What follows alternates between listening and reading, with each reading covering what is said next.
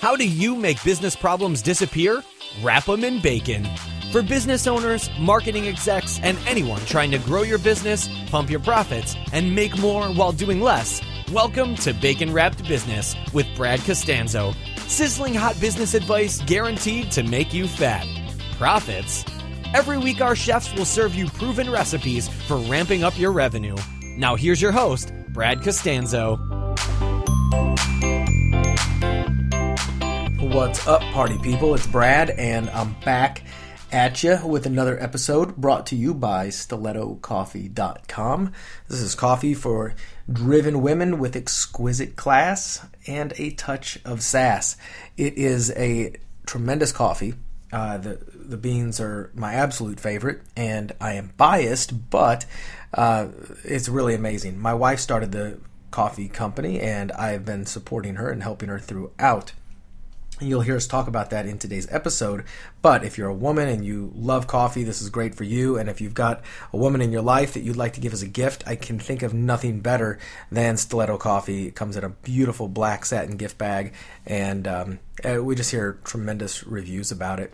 So I want to jump into today's episode. We're going to talk to Pat Flynn. He's the host of Smart Passive Income podcast and the author of a brand new book, a Wall Street Journal best-selling book called Will It Fly: How to Test Your Next Business Idea so you don't waste your time and money. Listen, if you've been in the podcast circuit at all, you've probably heard of Pat. He's got one of the top podcasts out there called Smart Passive Income, and it's just really a terrific uh, terrific resource for anybody. And that's why I asked him on the show because we're going to talk about uh, business and product validation. How to know if it's going to if it's going to work or at least get some kind of an indication. If you are brand new and just getting started or you've got a lot of experience, you're going to get a lot out of this episode because Pat and I talk about the reasons why and different methods that you can validate your product before you bring it to market. So let's get to it. Let's see if Pat is on the other line. Okay, I'm recording. So All right, so Pat Flynn, welcome to Bacon Wrapped Business, buddy. How are you? Thanks for having me, Brad. I appreciate it. Yeah, it's fun, and this is uh, I, I've been a fan of your podcast for a long time. I've well, thank you. listened to it, and you've always got some great stuff, and I've kind of tried to take, you know, take a few notes of what you're doing right and do them on my own show. And uh, when did you start that podcast? That was July of 2010. Look So at you, Mister quite a while. Early Adopter. You know what's funny? Like, how long have podcasts really been, even been around? They've been going since the mid 2000s, right? Yeah, for a long time. I mean, I thought I was late because Yeah. all the people I was in circles with in that podcasting world were like t- those nerds who just knew it like the back of their hand, right? Right. But now, what what do you think was the was the reason for the resurgence? Was there anything just in particular? Because it's crazy how, uh, oh, really, over in the past two to three years, it's just exploded. Yeah, I think it's a combination of just the tools that and and the information that's available to us now to have anybody really start a podcast, and then just some of the more bigger names in the world that are connected and, and very much loved by just I don't know quote the common people I guess they see it. And then I, I don't know Serial I think was also had a big part with it because Serial was the first major podcast to go mainstream. You know SNL did a spoof on it and it was just huge millions of downloads in just a couple weeks. And um, that really put podcasting in people's minds. And then a lot more people started doing podcasts and everybody just is talking about it now Absolutely. Well, and probably when they started to do the really highly produced ones, and people realize that there's really good content over here. yeah yeah So that's cool. So you know, uh, as I mentioned in the introduction, your your podcast and your website is smartpassiveincome.com, or search for that on uh, on iTunes. Um, tell me a little bit more about your backstory and how you got started with this, because then I want to dive into uh, your new book that's bestseller and just really rocket, and I think it's really really. Um, uh, you know, a terrific concept for a book and things that people need to know. But before we do that, tell me, I want to know a little bit more about your backstory and, I mean, the smart passive income. What what else are you doing to to earn this income? So Yeah, I mean, most people know me from that site and podcast and YouTube channel, all related to smart passive income. That's where I build businesses publicly and run experiments and different marketing strategies and just share everything that happens, things that go right, things that go wrong. That's why I sort of call myself the crash test dummy of online business because you know a crash test dummy, they put themselves on the line, they just get into that car and then they boom hit that brick wall, and they always report back for everybody else's safety. And that's what I feel like I do. But before that, I actually had a very successful business in the architecture space in the online world, and that is helping people pass a really difficult architectural exam. And I actually was laid off from the architecture industry, which is what got me excited and, and interested in this online business space.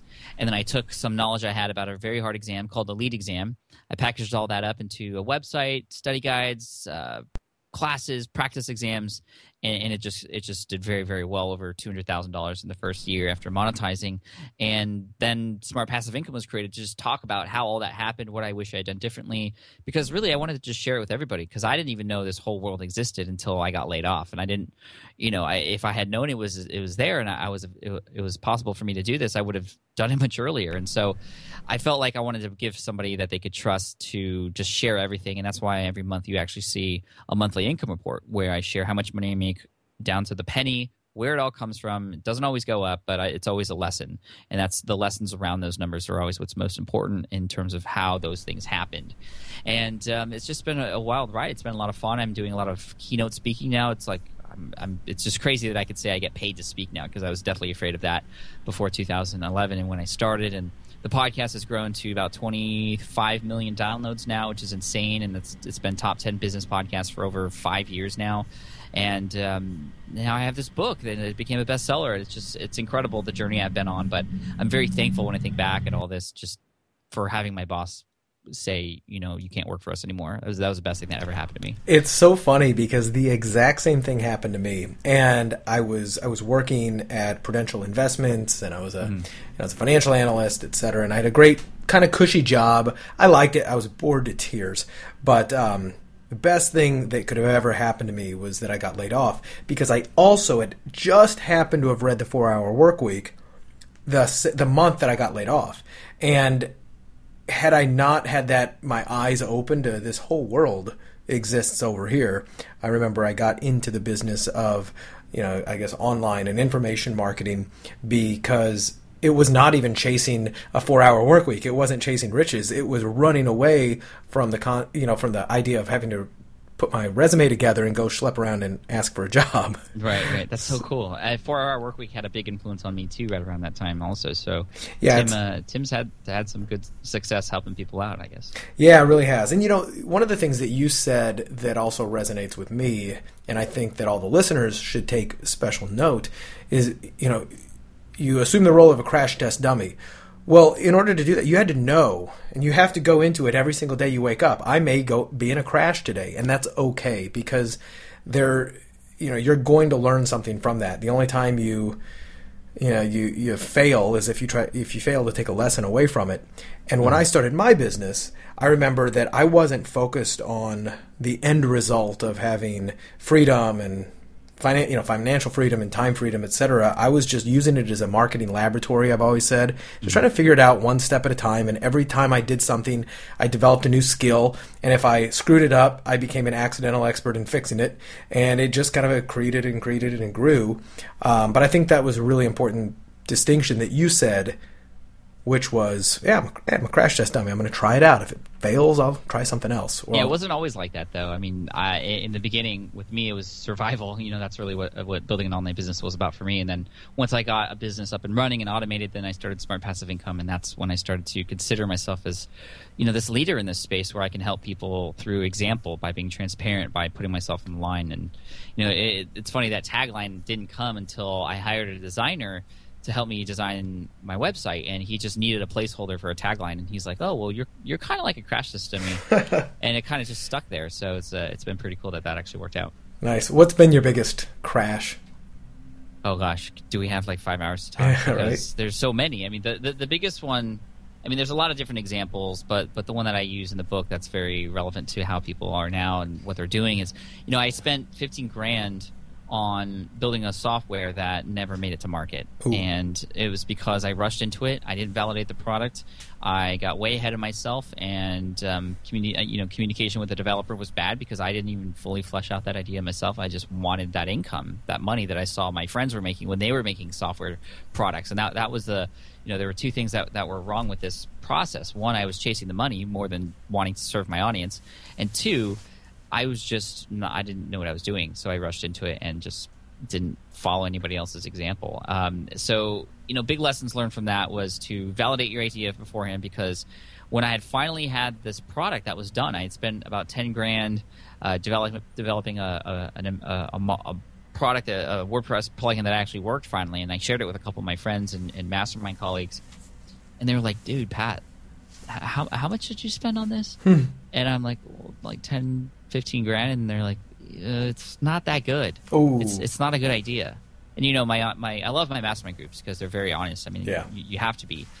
And if only I had brought them this idea first and then potentially had this feedback, it would have saved me a lot of money. Or at least I could have been like, okay, well, what would make this good? And then turn it into something that would actually be better instead of just kind of guessing, which is what a lot of people do. We build things because we guess that our audience is going to like it, or we hope, uh, which is even worse. You have to know. And, and once you know, you have that motivation, you have data behind it, and you can move forward full steam knowing that it's going to work. Yeah, I've had a couple of those um, my, myself where I had the concept for something and I just I spent a lot of time and energy, you know, developing it out, and then it just kind of landed with a thud because it really wasn't what the market wanted, and um, man, that's it's it's a hard lesson to learn, and thus the importance of validation. And this is this is like a good segue into your book, Will It Fly? Um, tell me about uh, this book. The, the subtitle is "How to Test Your Next Business Idea So You Don't Waste Your Time and Money." Um, I can't think of a like a better book for, especially not only even for new uh, entrepreneurs and people who are just trying to get into the business, but anybody because it's very easy for all of us, especially if we've had some success, to just jump right into something else and forget the ground rules and the fundamentals of finding out if it'll fly. So tell me more about this book and how it kind of came Yeah. around. You know, it's interesting as entrepreneurs, we often hear the, the phrase "just ship," right? Which Yep. is, you know, just do it, put put it out there, ready, fire, aim, as they say. Um, and that's good advice. You know, you don't want to wait too long. You don't want to worry about perfection. You need to actually like take action in order for things to happen. But if you take action with, with uh, on nothing, with if you take blind action, then you're going to potentially be even further behind after you finish. And so it's really important to do some stuff up front, which is what this book is about, to help you validate your idea to make sure it's something your your customers will actually want to buy. And you know, Four Hour Work Week, Tim Ferriss, he he was the first one to kind of talk about validation in sort of the online world. And in his book, in I forget which chapter it was, it was called "Testing the Muse." I think part two of that, where there was this this these examples of two physical products. I think one was a yoga DVD, and another one was like sailor shirts or something. Do you remember? Does this ring a bell? Oh, absolutely, absolutely. And so what he would do is he would set up landing pages for those particular products and actually drive cold traffic to them through Google AdWords. And then he would keep track of how many people actually clicked on the buy now button. So it actually looked like those products existed and he could tell based on the number of clicks how many, you know, if it was actually something people would want or not before actually you know fully building out this this business. And that was like that was like a, a huge light bulb for a lot of people like, "Whoa, that's actually possible." But for one, Tim hasn't up, really updated that. I mean, that's not really what the book was about, essentially, but it's just a part of it. And there's been a lot of validation literature since then, a lot of blog posts and stuff. But a lot of it also assumes that you have this large audience already that you could you could tap into. So I wanted to create this book to help everybody, like you said, those who are just starting out, who don't have a list, don't have any contacts whatsoever, but also those who have a business, who have contacts, who want to just make sure that their next move is the right move. This is going to help you because it walks you through a process, a very iterative process, to help you understand. Like I said, if you're going to have paying customers, that's how you know if something's actually going to work out. You can't just assume, even if people say, "Oh yeah, totally, totally, Brad, I would totally buy it if you if you made that thing, I would buy it." you can't assume that they will. They're, they're maybe just being nice to you. You have to actually have them transact, and even beforehand. And you might think that this is kind of ludicrous. Like, what? You're getting people to pay for stuff before it's built, and you're actually telling them it's not built? But this happens all the time. It's like, you know, we pay for tickets to events all the time before they actually happen, right? Uh, Indiegogo and Kickstarter, we're paying for ideas now before they happen to and and those people are obviously are, are validating their ideas to see if they can get enough following enough pledge money beforehand before moving forward. And so this idea isn't actually all that far off what's happening today. It's just a matter of getting in front of a small sample size of your target audience and sharing this idea with them and then actually asking them to pay for it up front and if you get a certain amount of those people to pay then you know and if not then the cool thing is you're not just left in the dark you're not a failure you can go back to that failure point and be like okay well how come this this didn't work? You go ask those people who said they were interested but didn't buy. Well, how come you didn't buy? And they'll tell you right there. So it's no longer about guessing. It's just about going through the iterative process. And at each point, if you're met with failure, you kind of understand why before you move on to the next point. And this way, you know, you're going through it in a way where you know that at, by the end of it, it's gonna it's gonna work out. Right. You know, it's funny that uh, you mentioned the Tim Ferriss ones because when I first, I, this is one of the smartest things I did was I actually followed the, Tim's directions and I validated the very first product I ever built ahead of time. And I, the quick backstory is I had no idea what to create as an info product. I happened to really like bar tricks little, you know, bar magic. Yeah, and yeah. Um, a, a, book by Neil Strauss had just come out called The Game. It was all about, you know, pickup artists and people who use magic to. It's a good book. Yeah, yeah, right. So you know what I'm talking about. When do, Neil was talking about he's using magic tricks, and I remember reading it, going, oh, "That's kind of cool." I've I've I've done bar tricks, and it flirted with women. It, it was kind of cool. So what tricks did you do? And those didn't. and he never explained them. So I was talking with a buddy of mine who became my partner, and we decided. Um, wonder if that if there would be a market for anybody like pickup artist magic tricks. We just take some of the tricks that I already know and some of the ones that are on the internet and just kind of package them up for the people like the, who have just read this book and who want to break the ice in social situations and with women. But um, I I'd never created a product. I had no idea if it'll work, so I created a a single page. Never wrote a page or copy before in my life, but I just wrote the copy for a product that I would buy if it existed. And at the bottom of it, it just said click here to, you know, to, to get the course. Excuse me. And um, just like you said, you know, enter your email first, but then I didn't even have them buy. I just said, thank you for your interest. Um, you know, this course is almost done. You're on the notification list mm-hmm. to where it's not, I'm not even taking money, but I did take their email and I built up like an email list of about 600 people. And I was talking with them and they were clamoring around asking me, you know, when is this going to come out? And I just run some Google ads to it. But I knew at that point, okay, people want this. Yep. Let's. I can't tell. I mean, I, I don't have to tell you how much fire you can get under your butt when you know that there's somebody out there who was like, dude, I will give you money if you create that. Yeah, yeah, totally. And or, or now you can now we have these tools available to us to collect pre-orders, so you can actually collect the payments, and you know just have that in sort of an escrow like situation without them have, having to actually give you money over PayPal, which can still happen too. I mean, Noah Kagan validated uh, Sumo Jerky, which is a beef jerky subscription service. He mm-hmm. validated, validated that in 24 hours by talking to a bunch of people and, and, actually asking them to pay for the service before it even happened. And he was able to, to generate thousand dollars in profit in 24 hours. Oh wow! Um, so there's a lot of people doing this in all different spaces. It's not just physical. It's not just informational. I mean, there's all there's service based stuff, coaching. You can validate anything really. Again, the idea is just take it. It's like it's like on MythBusters. I don't know if you, you've seen the show oh, MythBusters. Yeah but whenever they do these like large scale experiments they first do them in a small scale to understand what happens first for their safety to just to see what's wrong so that, that when they go full scale they can build it the right way. It's the exact same thing. Your ideas that you're testing. They're like these myths that they're testing on that show. And so you do a small scale experiment to see what happens. And if it doesn't work out well then you fix it. You tweak it until it does. And then you go full scale with it the way it should be. And that way it's safer. That way it's more guaranteed that it's actually going to work out in the end um, and that that's what you do. And if, of course once you have those paying customers like you will have that fire lit under you to just do it of course. And then by then you know those initial customers they're going to be your evangelists you know because they're part of that first round. They're they're they're going to um, be the first round of testimonials when you go full scale and it's just it's sort of similar to in the in the software industry you know running with a with a beta group just a small beta group with an MVP, a minimum viable product, and then working with them to actually create it into something that they want instead of something that you think they want and maybe don't. Bingo. And the the interesting thing that you said as well um, about you know validating this, you know, prior to will somebody pay for it. So I've done this with some of my clients who are more in the information space and the, you know, maybe they're experts or info product creators or high end coaches, and that's the concept of sell it before you create it. Um, so if I'm gonna if I'm gonna teach a class on oh just make up something here, how to be an expert, you know, Facebook marketing mastery right? Yep. Um, I do a webinar, I do something else to where I, t- I sell people into a you know, into a multi-part course that I'm going to teach over the next, I don't know, six weeks, as opposed to creating the whole thing and then hoping I can sell it. Because if I don't get anybody to buy it based on the strength of my ability to put it in front of people and persuade them to buy it, I don't have to create it. Right, or even the webinar itself is part of the validation process. If you can't if you can't get people to sign up for a webinar, oh, exactly. Well, then you need to work on your messaging, you know, and then that and work on that part first before you move on to the next. Creating step. the whole thing, cool. So let's take this into the real world in a very uh, live situation. Actually, it's.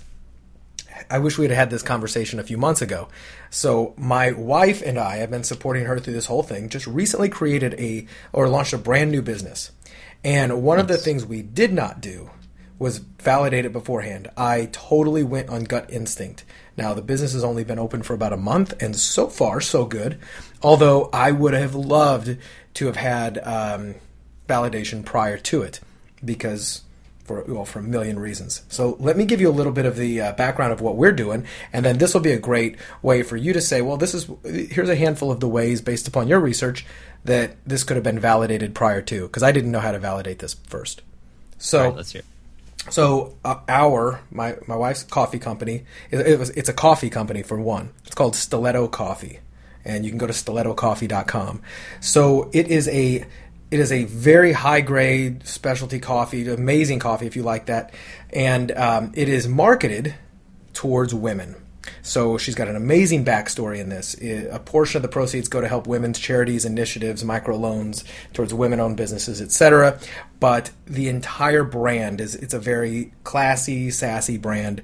And the difference we're trying to make in the marketplace is not necessarily a you know, a different kind of coffee mm-hmm. but it's tapping into a very big market with a unique angle that this is not we're not just selling the beans. This is for a very specific type of demographic and we know when they see the brand and they and they um, you know when we build rapport with them through the branding because it's not a pure direct response play that uh, we were betting that it would do well. So so far so good. However the hard part about this is the I saw the uh, you know the the need I'm sorry one of the big pulls of this would be the entire branding experience. And once they saw what this was all about from the packaging to the detail to the messaging that that had to be in play before we could even validate it. Had this been a like a weight loss coffee or some kind of a functional thing it may have been easier to say hey would you buy this? Because here's what it does. In a situation like that is there anything off the top of your head that says, okay, if you were going to do, uh, you know, launch a consumer product similar to this, how might you validate before going into all of the uh, necessities of launching the product? Well, it would start with okay, so your target market women. Yep, a certain would, a certain demographic of women. okay, and then so you find some of those women and you just talk to them. Yep. and you, you ask them if this is something they would be interested in. You literally just have a conversation so we and, did that. We didn't okay. pre-sell any though.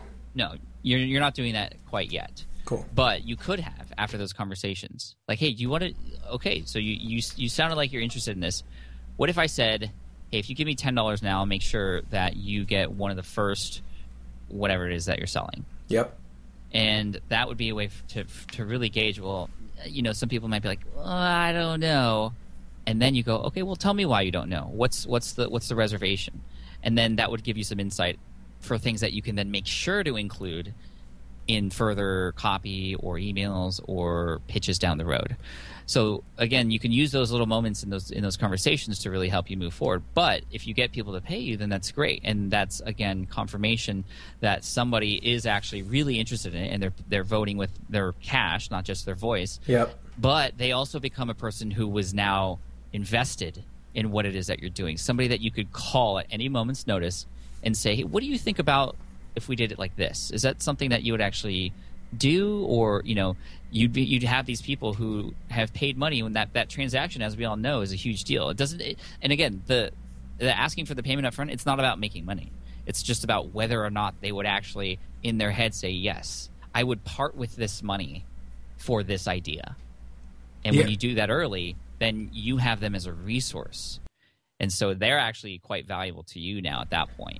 That's great. You know, one of the things we thought about doing was launching um, kind of a crowdfunding campaign whether it's a Kickstarter or a crowdfunder or something of that nature. And that's that's also I'm sure you talk about this in your book, but talk about a great way to validate your idea is crowd you know kickstart it crowdfund it indiegogo it just to see if there's anybody out there who will support you uh, that wasn't available several years ago and the fact No. that it is now gives uh, entrepreneurs so much uh, power to do that before spending a lot of time and energy Right, Kickstarter is great. I love it. Uh, the only issue with, that I have with Kickstarter for validation is that the pledge prizes can eat up your life.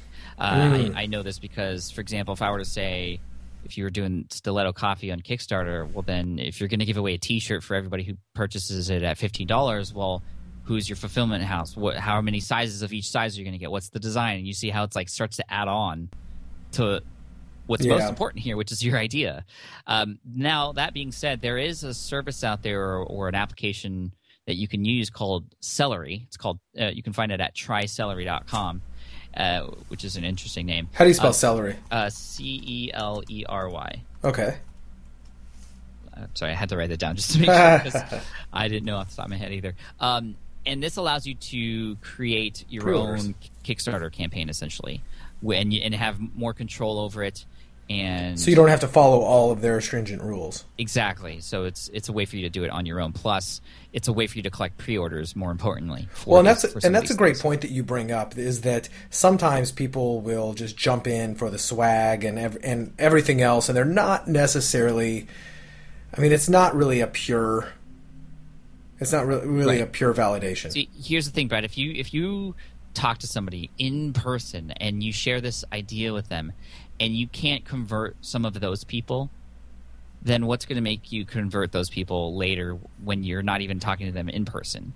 You know, so try to do that first. And again, it's not everybody. Not everybody you speak to is going to say yes. There's a lot of reasons why people say no, but it's just a certain percentage, like 10% of the people you speak to. That's all you need to really have this thing in your head that says, yes, this is actually going to work. Right, and there is something I think that switches in somebody's brain when you don't just ask them, "Hey, do you like this idea?" Because most people don't want to disappoint you. They'll be like, "Yeah, it sounds good," or they'll, yeah, maybe they'll offer a few reasons it won't work. But when you ask them to put up money, they either do it, and if they don't, it opens a door for you. Like I said, well, what would what would make you what what could I do that would make you actually spend money on this, and why or why not? And I can see how that can create so much more int- real world intelligence than you know than just guessing at it. What So ho- hopefully that was helpful. absolutely? So what is? Uh, are there any favorite kind of anecdotes or stories or validation tests that you talk about in the book that just kind of really stand out? Yeah, I mean, there's one. Uh, you might know him. His name's Brian Harris from VideoFruit.com. Yeah. Um, he validated his first ever product, which is a boot camp or bootstrapper's guide to creating explainer videos.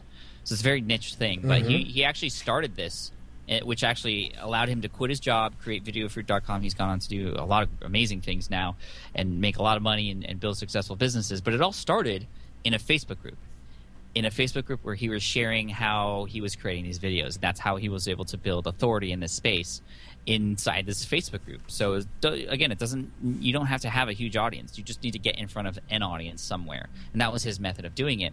So after a couple weeks of providing value and showing people how he was doing these videos, he eventually asked, "Hey, if anybody is interested in learning more about how I do this, shoot a shoot a DM or direct message with your email address and I'll get back to you."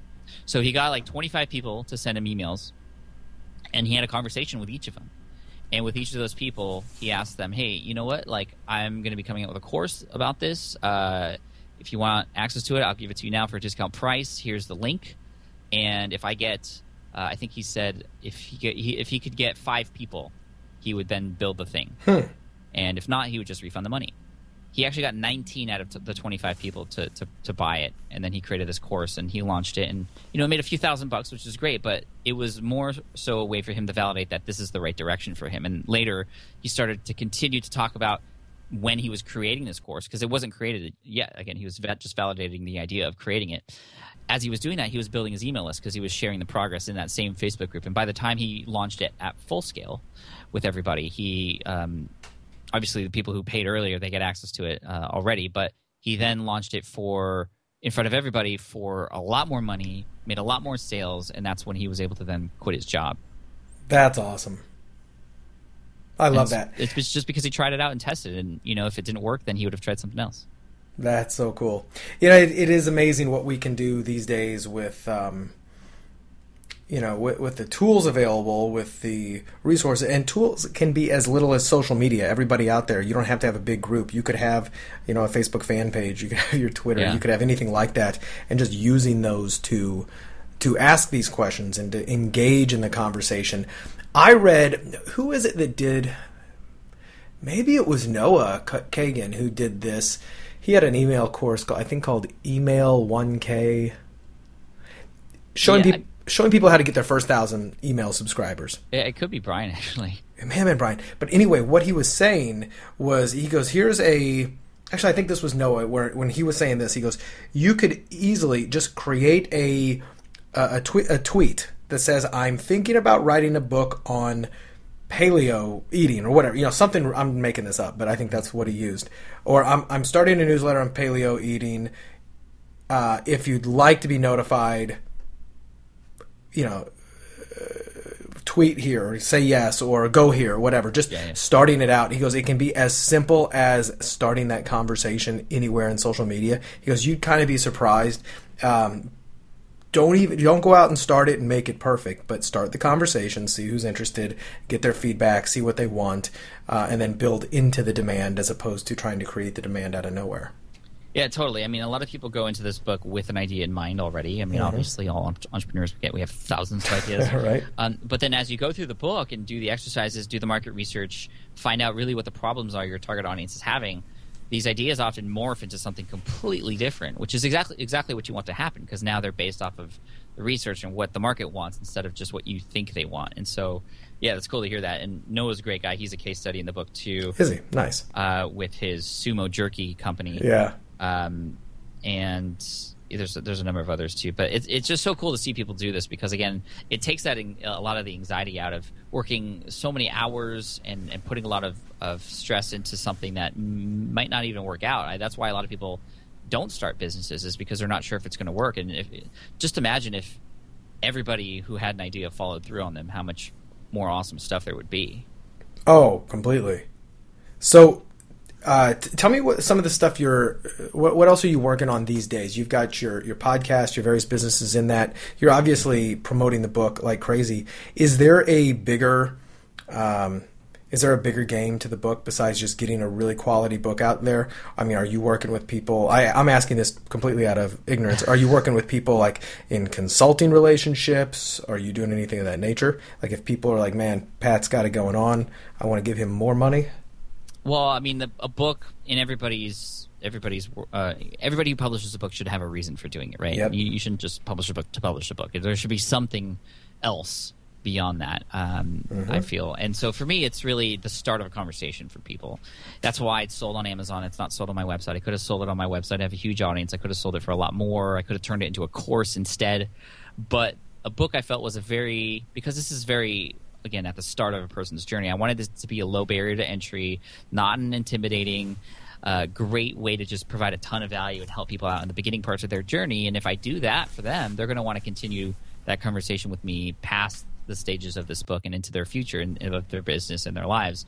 And so this is the start of a, of a long term relationship I have with my audience. And so, you know, the cool thing about this is that it perfectly leads into other future courses, for example, that might come out, which you'll see coming from me later on. There's actually a free companion course that goes along with this book too. So it's not just a PDF file bonus that you could download. You actually get access to a free course that is a companion course. So it's actually laid out chapter by chapter. In each of those chapters, you get bonus materials, uh, videos that walk you through some of the stuff that I explain in the book, downloadable worksheets. All the links that are mentioned in the book are there too, plus some other bonus stuff.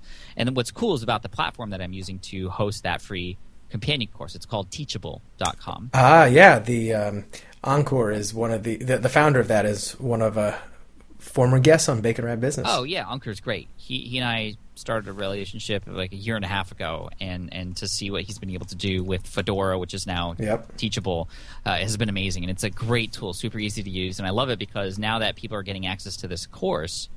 And actually, 25% of the readers who picked up the book, because we've sold 16,000 copies at this point, there are over 4,000 people in that course coming directly from the book, which is it's a How crazy con- uh, 4,000. Wow, that's awesome. So it's a free course, but fourth, I now I have their email address, Yeah, and absolutely. when I come out with these courses later down the road, it's going to be on Teachable also, and they already have their username and login, so it's going to be very easy for them to go into another course if that is a course that they want to get into. Um, so there's that, but I have a lot of bigger plans. I mean, five years down the road, I'd love to have, you know, I do a lot of philanthrop- philanthropic stuff. I've built schools around the world, and I do uh, education in, in homeless shelters around the San Diego and LA area and stuff. And Very so. cool. Uh, I, I want to go bigger with that though, and I think you know these courses and the opportunities, the more money that's going to come in in the future, that will be used a lot toward that.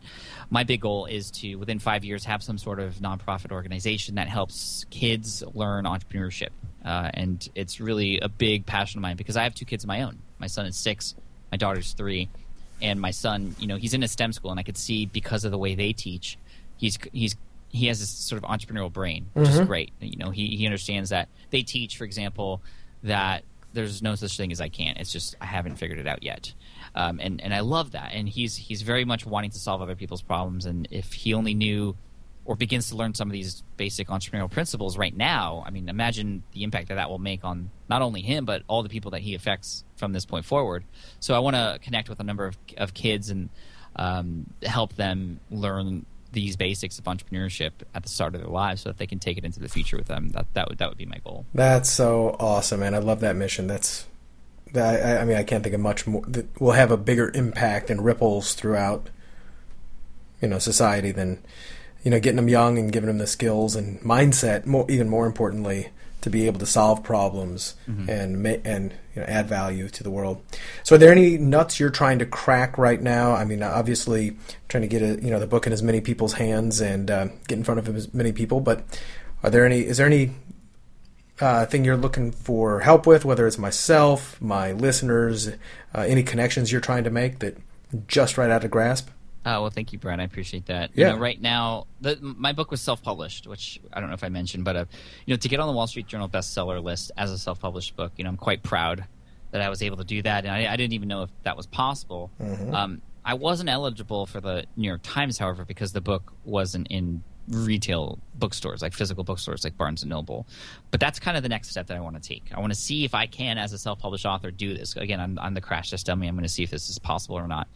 And I know it's possible, but it's very difficult. That's why you want to go traditional because they have the connections with Barnes and Noble, for example, and they would just buy books and put it in the store for you. But I don't have that relationship yet. So I know that if I were to get my book in the print house that Barnes and Noble buys their books from, then which is which is called Ingram.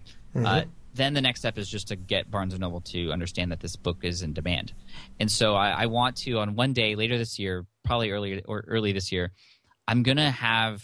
And I'm just again, I'm just experimenting with this. I'm going to have everybody in my audience and everybody else who wants to participate, just on one day or maybe a weekend or something, all go into Barnes Noble or go into I'll go online on Barnes and Noble and just search for the book. Though- that's awesome. you know, even though they know it's not, I I did this the other day and it's it's not in the catalog, it's not there, but I know that they, I mean, if they should keep track of that because they're going to want to know what books are being, you know, asked for, and then see if that actually equates into books being ordered, uh, shelf space and, and whatnot. I would just want to see if that's possible, but I, I think it could, I think it could work. I th- I love it. I think that would be I think that would be hilarious um, to just see it just blow up. It'd be a lot of fun. Plus, it would make headlines, and and I know that if I were to do that, any second book that I create, if I were to go with a traditional publisher, I'd get a, a much larger advance because I've, you know, I've done it on my own, and so um, I think it'd be a lot of fun. We'll see what happens. You should just hand out hand out a bunch of books, a few hundred books or whatever to um, to your smart Put it in passive army, and just have people go there and, and then put it there. And then when people go to try to buy it and it, it's not checking out, they're like, I don't understand what's going on with this. Maybe we need to order more. That's funny. James Altucher had a strategy he shared at one moment in time a couple years back called reverse shoplifting, which was essentially that. oh, really? Taking Maybe I book- heard it. I may have heard it from him. Maybe. I mean, he he you- you put the book in in the bookstore instead of you know stealing one. You you put one there, and when somebody buys it, it will let Barnes and Noble know that they're out of it, which means well they need to get more. So I wonder if I did hear that from James, or if I just came up with that on my own. But that's brilliant. Yeah. That's awesome. Hey, we're we're doing it for the self-published author because that's that's what most of us we're at that level where we can't get access to the traditional publisher. So you know, I think it'll either way, it's going to provide some information for people. So that that's why I do what I do. Absolutely.